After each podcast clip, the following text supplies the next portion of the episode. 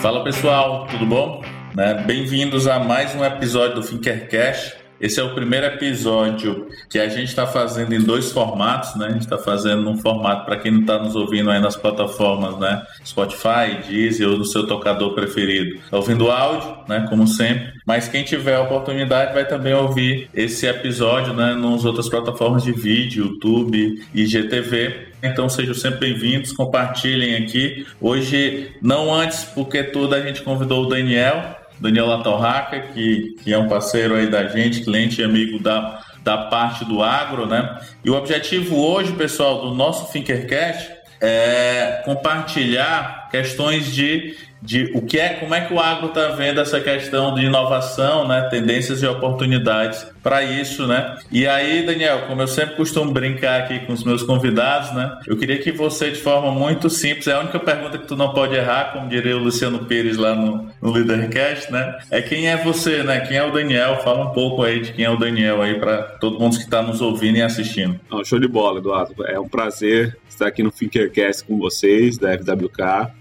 uma parceria aí, né, a consultoria que eu, eu vejo que tenha uma referência nacional nessa parte de inovação, de gestão e também de cultura e outras uh, temáticas. E aqui do IMEA, né, falando diretamente de Cuiabá, Mato Grosso, que estamos, estamos no epicentro aqui do, assim, do agronegócio brasileiro, né? É, eu, bom, nasci aqui, me formei em economia e muito cedo já entrei ó, é, aqui no Instituto Mato Grossense de Economia Agropecuária, que é o IMEA, né, que é uma instituição de inteligência de mercado e levantamento de dados primários, faz uma série de relatórios, estudos e projetos estratégicos para os principais mercados aqui que a gente participa a nível mundial. Então eu tenho praticamente aí um pouco mais de 12 anos aqui no, no Instituto, ao longo dessa jornada eu cumpri todos os, assim, todas as, as áreas aqui, né? Soja, milho, boi, depois gestor e é, desde 2016 superintendente. Nesse meio tempo eu, eu me especializei duas vezes, né? Um, um MBA em agronegócio pela Exalc, USP e agora mais recentemente um pelo IBMEC, né, que é de investimento e private banking.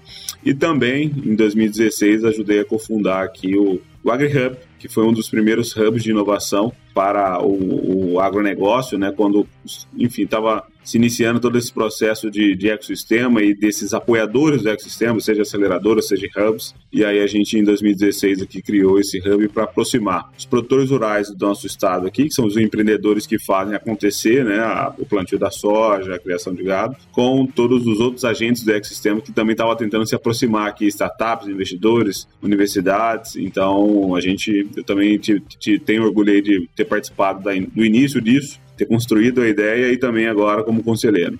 Daniel, pegando esse teu, como você é um cara que literalmente nasceu né, no, no estádio aí que, que é pulsiante de, dessa questão do agro, como o IMEA materializa muito essa questão dos dados, né, não só para o Mato Grosso, não só para o Brasil, mas como o mundo, como você colocou. Como é que tu tem percebido esse cenário de inovação olhando para o agro, né? Olhando para o agro. Como é que é, como é que é uma visão tu olhar do um, um contrato, porque o teu contrato é diretamente quem produz, né? Então assim, o que é que tu percebe de um de, de repente de 12 anos atrás quando tu começou nesse mercado, né? Para hoje. O nosso estado e o, e o agronegócio como um todo, eu acho que a nível mundial, ele, ele se transformou, na verdade, nessa última década e deve continuar num ritmo acelerado de transformação nessa próxima. É, o mundo cresce em população, alguns países também que ainda estão em desenvolvimento crescem em renda, e isso no final do dia quer dizer mais consumo de alimento, mais demanda, né? E os principais países produtores desses alimentos, das fibras, da energia,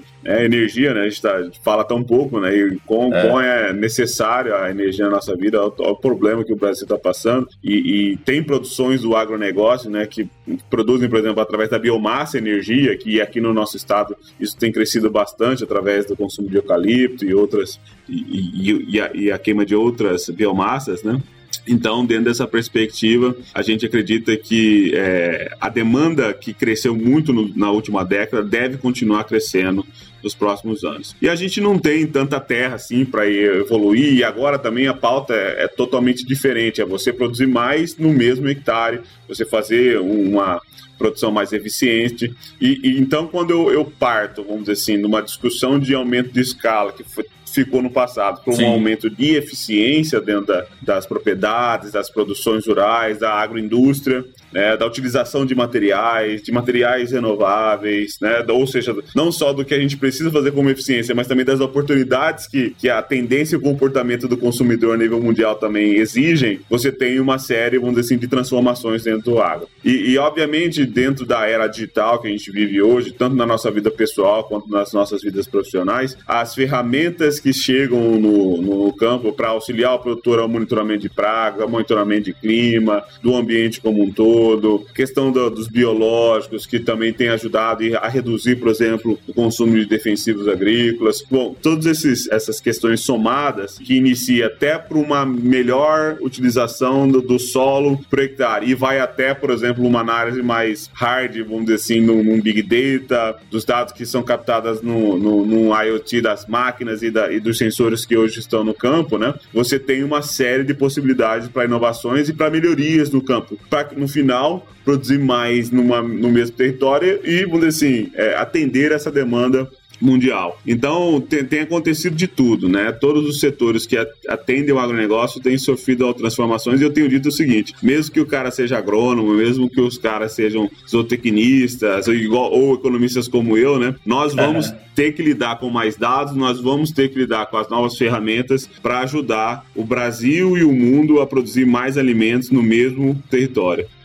E é, é, o que a gente sempre comenta, né? O Daniel, ele é a minha referência quando eu estou falando de agro, né? E aí ele, ele nos proporcionou aí essa, essa parceria junto com o IMEI, a gente teve que mergulhar ali, literalmente, em alguns ambientes dessa, dessa questão, né? Fisicamente, né? Tentando empatizar aquilo dali. E o que mais me impressionou é que como tu bem falaste, essa perspectiva da inovação tecnológica, né? Ela é muito clara, ou seja, o agro é isso, ele é isso por questão da inovação tecnológica, mas do outro lado tem todo um desafio, né, Daniel, que eu acho que era importante aí a tua contribuição, que é que tem a ver com essa questão que tu colocaste dos dados, né, que é um desafio de gestão. Ou seja, talvez a gente esteja chegando aí, né, num, numa transição de uma de uma geração, né, olhando da, da, do que geralmente os negócios começaram de forma familiar, né, alguns estruturados, mas mesmo assim uma estrutura que nasceu de família, né, essa nova geração desses novos executivos e executivas, eles trazem um, um novo olhar ou esse olhar já está vindo para o olhar de hoje? Como é que tu percebe isso? Olhando a perspectiva de trazer inovações na gestão, né? Porque é meio que nativo, né? Essa questão do, do, do, pensamento em tecnologia quando a gente fala no agro brasileiro, né? Não só mundial, mas especialmente no brasileiro, né? Concordo, exatamente. E isso, de alguma maneira, faz parte da evolução também, né? Dessa maturidade das empresas ou do, das propriedades que aqui se instalaram, né? Por exemplo, no nosso estado aqui, a agricultura, é, relativamente, ela é muito jovem, né? Então, ela data ali da, da, da década de 70, né? Então, algumas fazendas têm 40, né? 35 anos. As cidades, inclusive, aqui do interior estão fazendo 35 35, 37 anos, né? Então, quão novo é essa colonização e todo esse processo. E, obviamente, que lá para trás, quando você volta, né? E, obviamente, toda a Revolução Verde, né? O plantio no Cerrado, a Embrapa, teve um papel fundamental, né? A ciência teve um papel fundamental para estabelecer as variedades de semente, para adequar exatamente o manejo de fertilizantes e defensivos, e isso veio crescendo, e a preocupação, vamos dizer assim, né, Eduardo, era sobreviver, né? Tipo, era o cara, pô, chegou, teve que né, né? Era tudo mato, literalmente, né? Todo mundo gosta de falar. E era da, tudo né? mato, por isso que tinha oportunidade, né? É, não, e na inovação o pessoal gosta de falar assim, não, é, quando eu cheguei aqui era tudo mato. E lá, aqui em Mato Grosso, era literalmente tudo, tudo mato, né? Então o cara teve que abrir, fazer a fazenda, fazer as cidades. Então esse foi um, um processo. Agora, a sucessão, né? Os sucessores, os filhos desses caras, ou mesmo os agricultores que vêm de outras regiões mais para cá, vamos dizer assim, depois de 2000, você já tem outras outras necessidades aqui dentro do estado. Hoje nós já usamos máquinas de estado da arte, eu não tenho dúvida. Lançou uma nova tecnologia, aqui com certeza vai chegar as primeiras máquinas com mais tecnologia que você já viu nos Estados Unidos, na Europa, qualquer que seja, né? Inclusive vai ter uma fabricante aqui, uma grande empresa de máquinas na Europa, no centro do estado. Você vê o tamanho disso aí, né? Biotecnologia, isso tudo ok. Agora é o que você está dizendo as fazendas viram grupo econômicos, alguns inclusive até indo para uma estratégia de se tornar pessoa jurídica, porque a maioria ainda é pessoa física.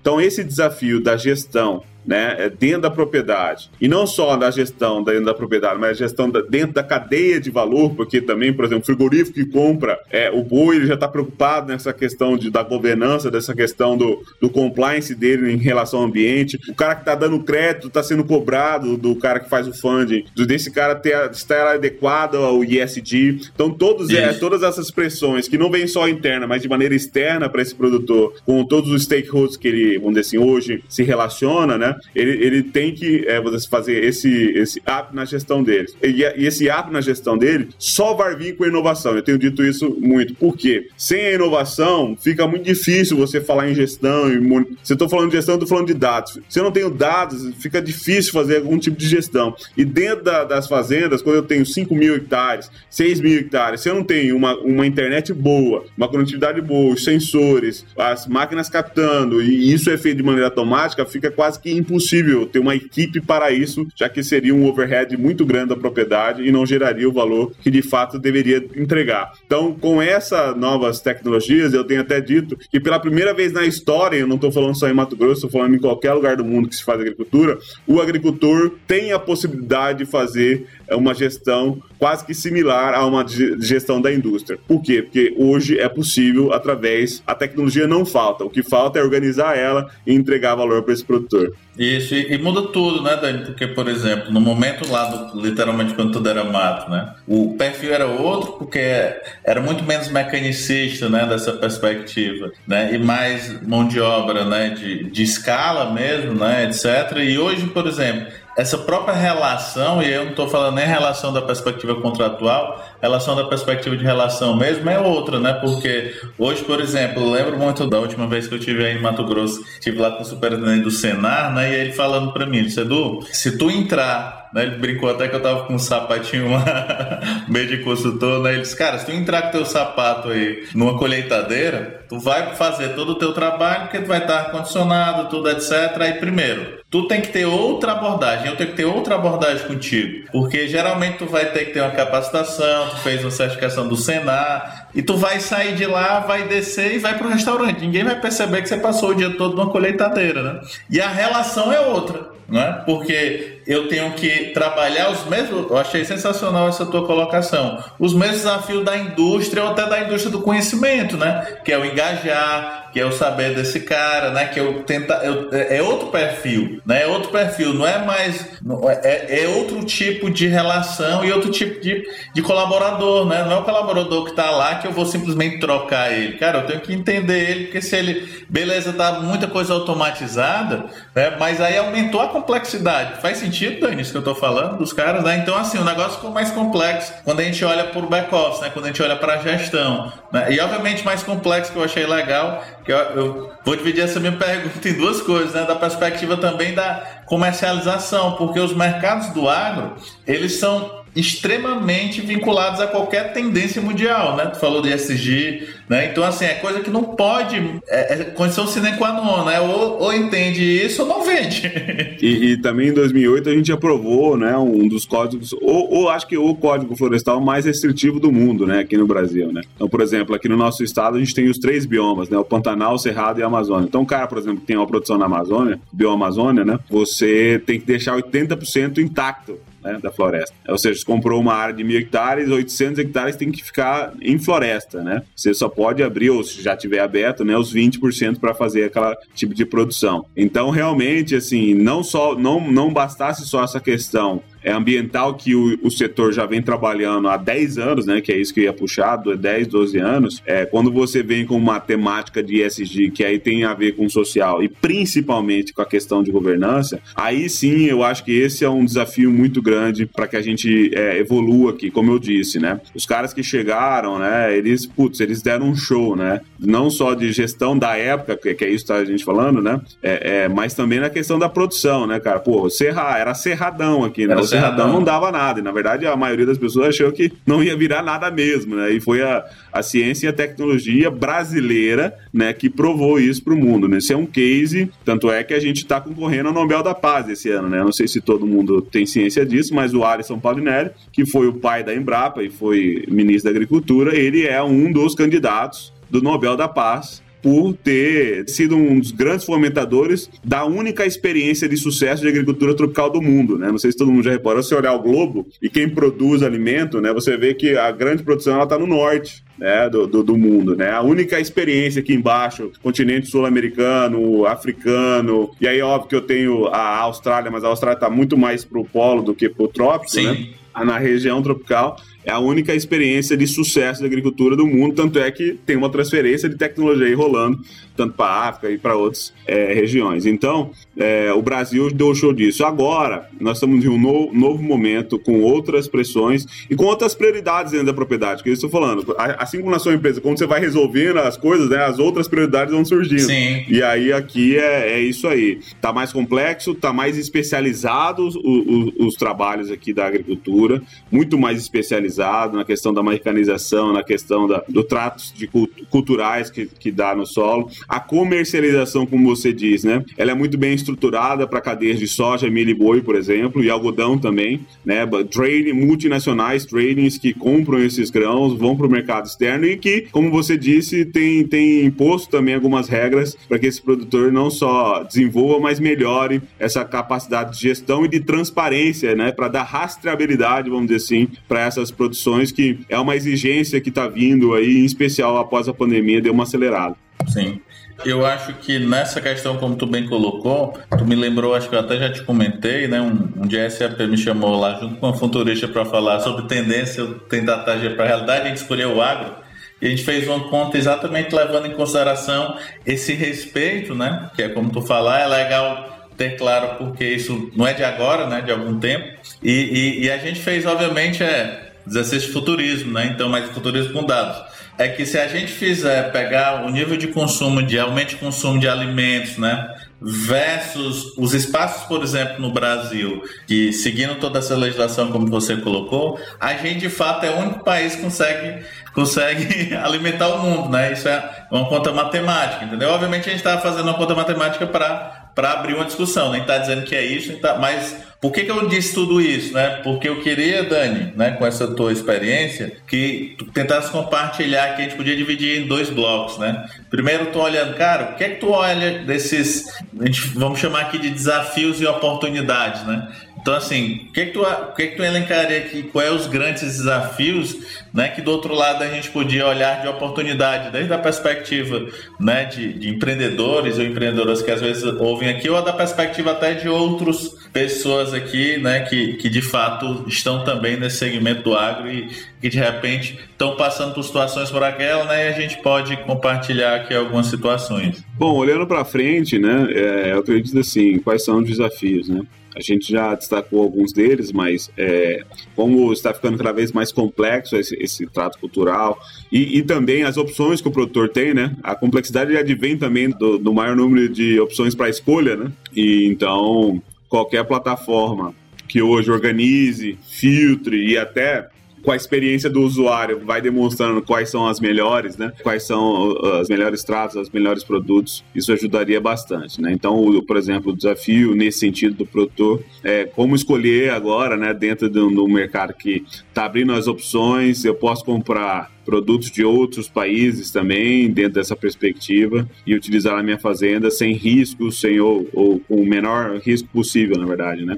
Essa é a ideia. Então, a, essa questão da, não só defensivos, mas também dos fertilizantes, que os biofertilizantes que estão vindo, né? Os produtores estão de olho nisso, mas o desafio é, poxa, é, é tudo muito novo, eu não conheço. Geralmente o cara tem que é, gosta de esperar o outro usar para depois usar, não é um early adopter, vamos dizer assim, né? Então você tem toda essa questão aí da, é, de plataformas que podem ajudar o produtor nesse sentido, inclusive, né? O AgriHub tem uma iniciativa, algumas iniciativas bem legais nesse sentido, acabou de fechar aí a seleção de um batch para sementes de soja, né? Que é o Seed Innovation com os nossos parceiros aqui do Hub. Então, é, essa parte técnica é bem interessante. A segunda questão é tudo que envolve clima, Eduardo. Essa é, um, essa é uma temática, esse é um desafio, desafio é, muito e, grande. E é legal que está muito conectado com os próprios desafios globais lá, né?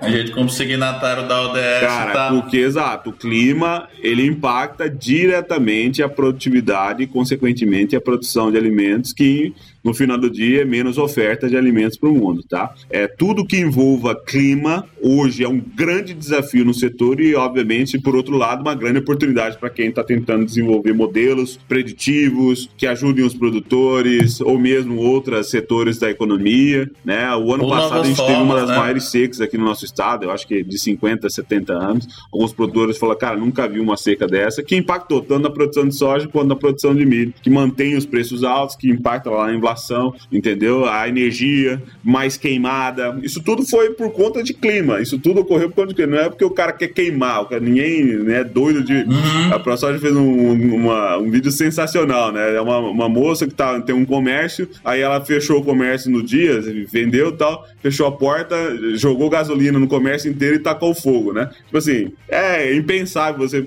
pensar que o, o, produtor vai tacar o fogo na, na, propriedade dele, porque uma lavoura queimada, ela de nutriente, ela perde cinco anos. Né? Então ele tem que investir assim, o dobro por cinco anos para recuperar o que ele tinha esse ano. Então, assim, clima, previsão climática, estação meteorológica, modelos preditivos, é, de robustez de dados, isso é, é um, um, ponto que eu queria destacar.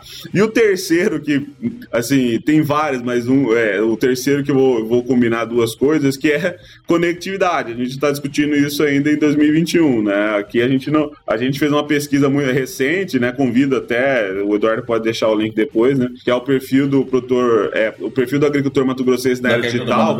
A gente Legal. fez uma série de perguntas e aí, assim, 9 entre 10 tem internet na fazenda, só que um pouco mais de 90% tem só na sede. Então, ou seja, o que eu tenho dito é o seguinte: a internet chegou na, na fazenda, mas não chegou na lavoura, que é onde precisaria para atingir aquele nível de gestão Boa. industrial que a gente está falando. Então, conectividade e tudo que vem, todas as aplicações que advêm dela, né? Seja os sensores de monitorar o solo, a umidade do solo, o tempo, temperatura, é, chuva, né? Enfim, as máquinas. Então, obviamente que está tendo uma série de soluções aí, mas isso não está bem endereçado, pelo menos aqui no nosso estado, isso não está bem endereçado. A questão nem da conectividade, nem das aplicações que advém dela. Eu arrisco dizer que até o que segura as aplicações que poderiam ajudar muito o produtor aqui, tempo real, dados em tempo real, é a conectividade, porque eu, eu vejo que tem bastante solução legal já no Brasil sendo desenvolvida ou já desenvolvida, né? Uhum. Tem cases legais, tipo a Solinfitec, que os caras explodiram e tal,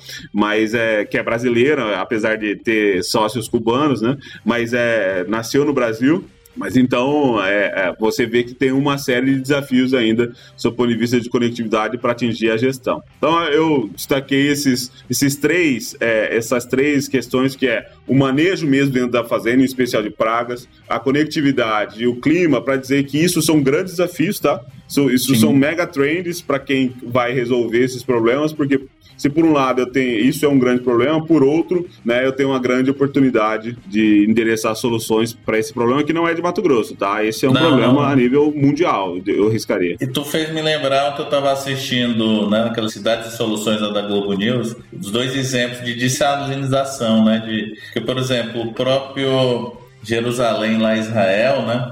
Viabilizou a questão do agro, né? Você visitou lá, então você deve ter visto em loco muito das oportunidades, na verdade, 90% da água né, que, que é utilizada para isso, ela advém disso. E ele estava apresentando um caso no Brasil da ArcelorMittal, né, que o, cara perguntou lá do, do, do apresentador o cara de sustentabilidade, ele disse, cara, era uma questão de o impacto, né, a ausência da do, do, da gente não ter um mínimo de controle sobre essa questão do clima, né? Então é custo e oportunidade, porque eu acho que eles investiram quase 50 milhões, não sei se dólares ou de reais, numa estrutura que eles fizeram isso, mas ele estava questionando o impacto, né? Porque tem o impacto aquele ecossistema, né? Mesmo eu trabalhando tecnologia como dessalinização. Eu gostei dessas duas, duas trends, porque são trends onde o agro é, é protagonista, mas são, não são trends do agro.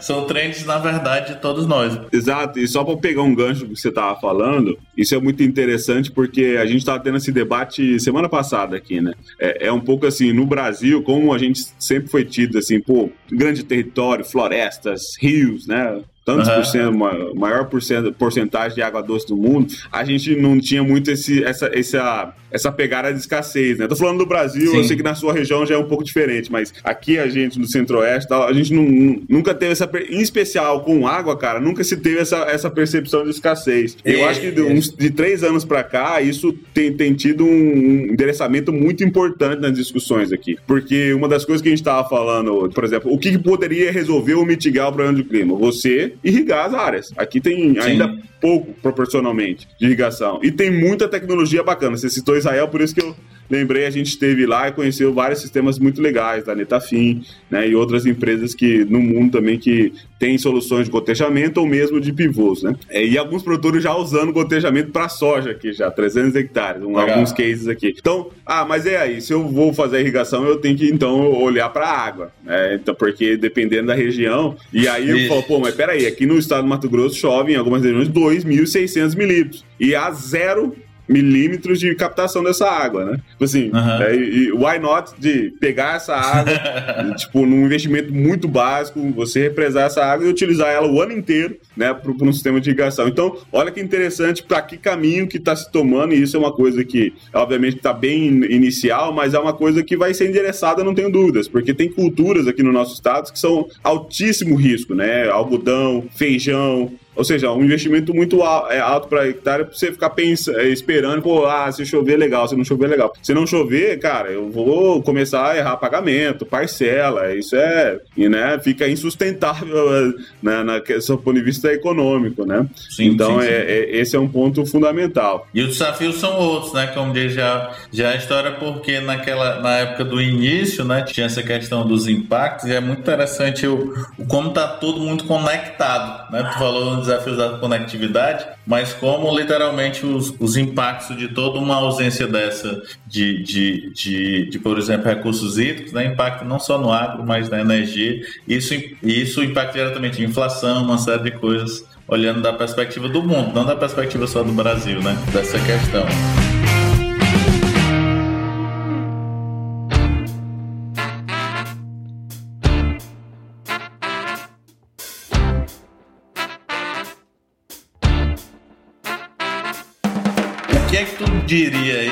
Vamos pegar duas personas, né? Que a gente olhou aí quem tá olhando como uma oportunidade. Então vamos, vamos tentar olhar mais um pouco para ela, né? O que é que seria possíveis caminhos para ela compreender isso? Porque eu, eu percebo muito com nos, nos, programas aí que a gente atua de mentoria ou conversando com startup, ou trocando ideia com pessoas como você, né? Que ainda se conhece muito pouco sobre o agro. Então você tem pressupostos às vezes de outras indústrias, né? Inclusive convido aí quem nos está ouvindo a ouvir um, um, um, um, outro episódio do Thinkercast que a gente gravou, o pessoal do AgriVem, né? Que a gente fala muito sobre essa perspectiva, né? Mas eu queria também te ouvir é porque às vezes você acha e tem um pressuposto de uma tese sobre, né? E você gasta uma grana para desenvolver aquilo e às vezes você podia estar tá conhecendo e de repente entender que o agro não tinha aquele problema ou os problemas são outros, né?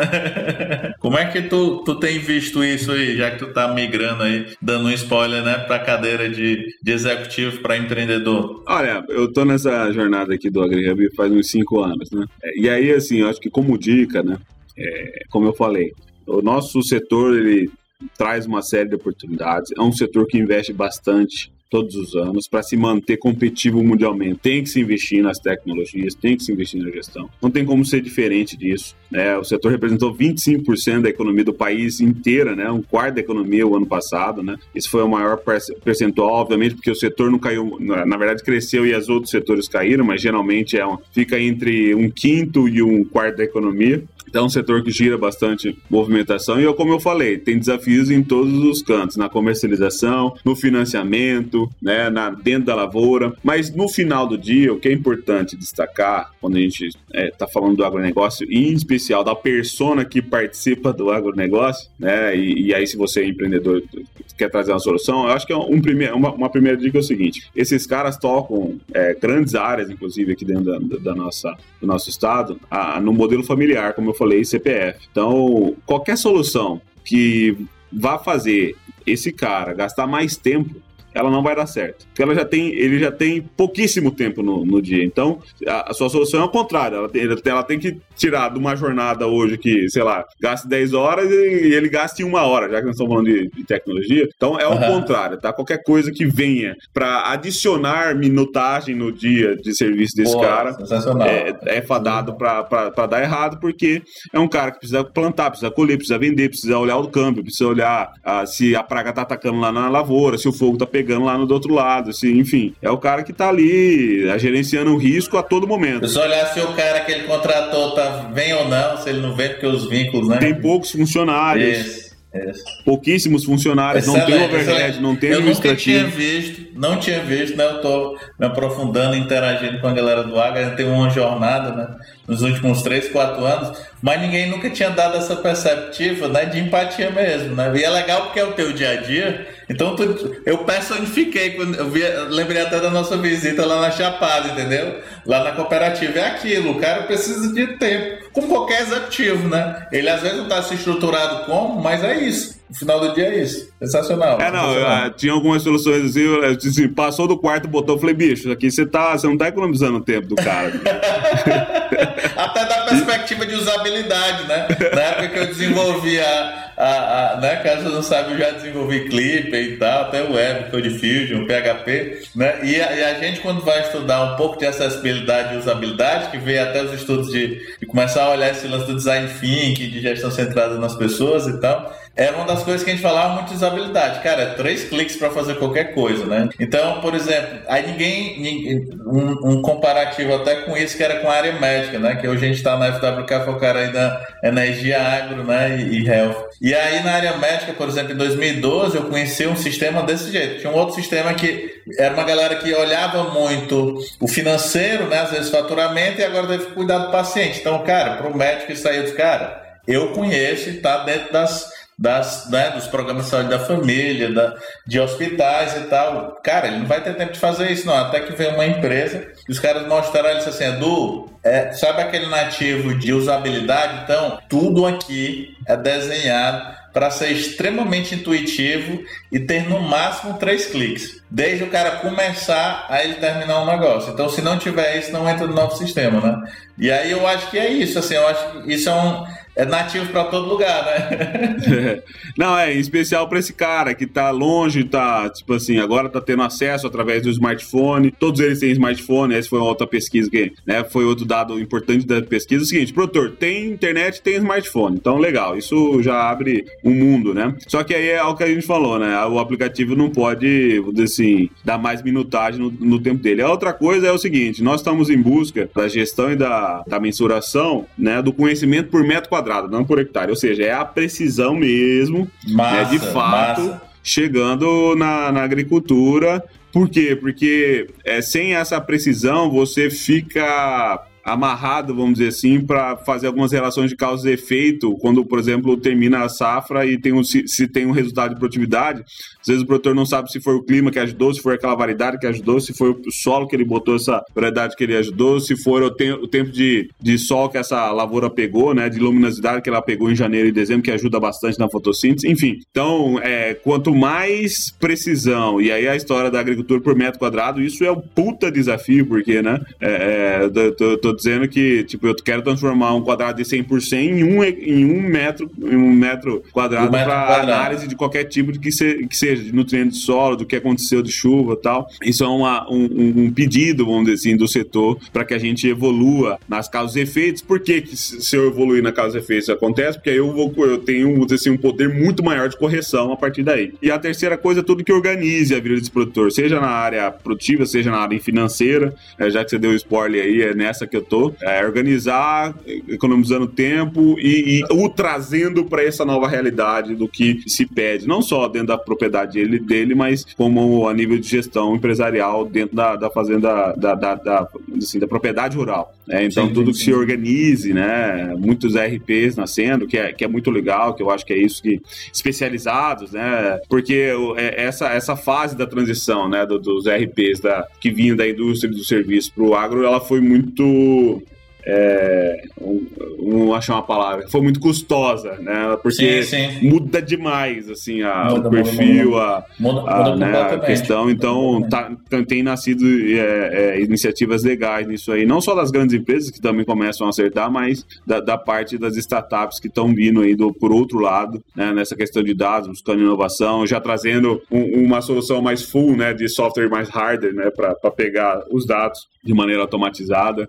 Então, acho que tem muita coisa para acontecer. E aí, agora também, essa pessoa que se interessa, né, esse empreendedor que se interessa, é, é acompanhar. O, o, os ciclos no, na agricultura, eles são mais longos, não só de, de safra a safra, mas de desenvolvimento, uma vez que você tem que esperar uma outra safra para pegar. Então, assim, escalar um modelo dentro da agricultura que, que, por exemplo, esteja envolvido com a produção, é um ponto de atenção, essa questão de tempo, que a gente sabe que é importante. É, mas é eu outro, né, acredito né, que é, é, se, se você está desenvolvendo uma, bo uma boa solução, ela com certeza vai vingar. É só acertar exatamente se esse de fato é um problema, né, uma dor, e, e se isso é, encontra algum tipo de ajuste com a realidade, com a vida desse cara. Legal, legal. Muito bom, cara, muito bom. Estamos chegando aqui no final desse episódio aí fantástico, né? E, e sempre que eu troco essas ideias com o Dani, eu acho que desde a, quando a gente se conheceu lá no Congresso PMI, para mim sempre é punjante, porque é, é, é, um, é um rolê apaixonante, porque não só pelo segmento, mas aí quem está nos vendo, mas talvez quem está nos ouvindo também materialize isso. Como o Daniel é um bandeirante, né?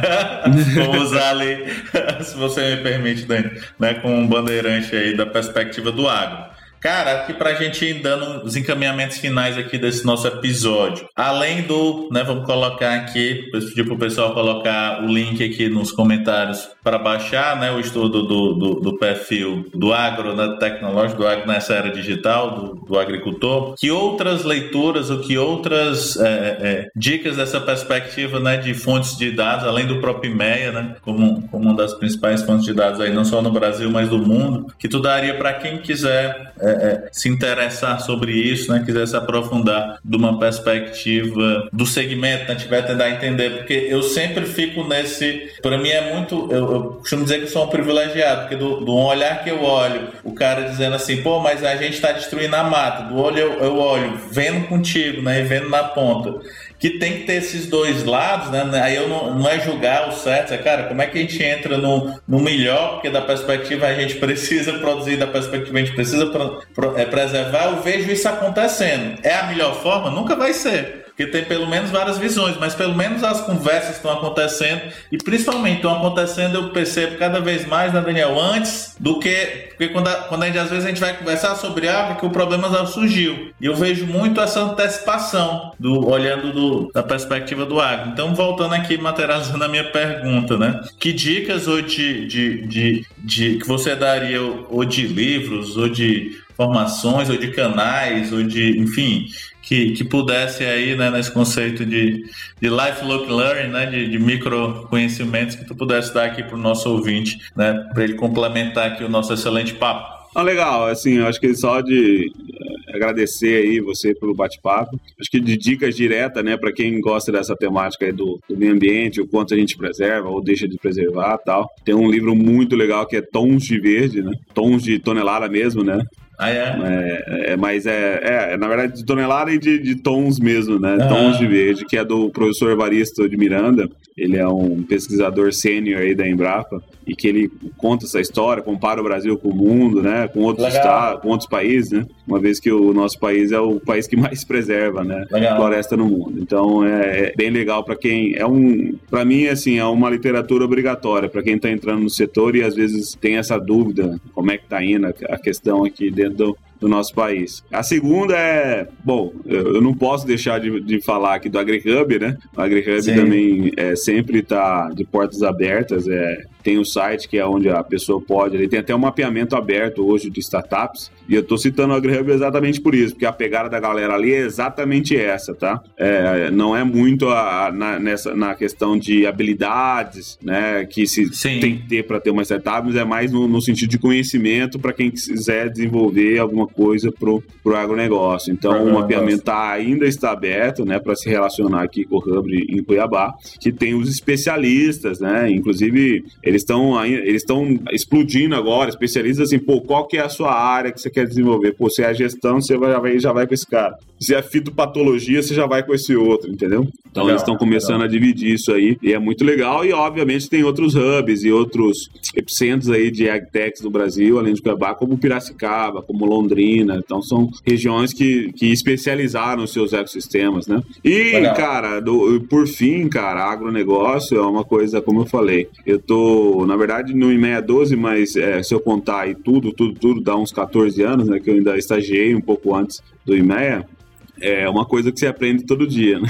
Então, o agronegócio é uma, uma questão, assim, é muito prazeroso trabalhar, né? Porque você trabalha com uma coisa que impacta realmente todo mundo, né? Pô, alimento, fibras, energia, biocombustível, né? Biodiesel, é, etanol, enfim. Então, é uma coisa muito... É, é muito gratificante trabalhar com o setor, mas dá um pouquinho de trabalho, porque aí você vai ter que sair um pouquinho, né? Para quem gosta de escritório, vai ter que sair um pouquinho aí da, do conforto e vir, né, vamos dizer assim, para a prática aqui, para entender não só a realidade, mas também os desafios, né, mais específicos dos produtores, né. Eu, eu sempre trabalhei híbrido, né, eu estou aqui nesse escritório bem estruturado, mas sempre na minha jornada aqui tive que ir para o interior, tive que conversar com o produtor, tive que falar, obviamente, palestrar sobre o mercado, sobre tendência, e isso eu acho que adicionou até mais da minha bagagem que eu tenho hoje do que os cursos que eu fiz. Então, o agronegócio é o seguinte, vem para a terra, compra uma, um tênis aí, uma botina e vem para cá. Acho que essa é a dica principal. Vem conhecer. É como eu costumo falar, 10 pro play, né? É, vem, vem conhecer quem de fato vai comprar o seu produto. Legal, legal, Dani. Obrigado, cara. Obrigado aí por esse papo. Eu acho que foi, vai contribuir aí muito e começando essa nova fase aqui do nosso podcast. Valeu. Obrigado, pessoal. Mais um episódio aí fantástico, né, com do nosso Thinkercast. Não esqueça aquele velho recado para a gente ajudar os nossos algoritmos, né? Se gostou, compartilhe, né? Dê like, etc. Né? Eu acho que essa mensagem que o Dani, como cara que, que mergulha nisso, né, como ele mesmo falou, é de suma importância não só para quem tem interesse no segmento, mas eu acho que para o público em geral que impacta direto ou indiretamente nesse mercado. E aí, até o próximo episódio, pessoal. Um abraço.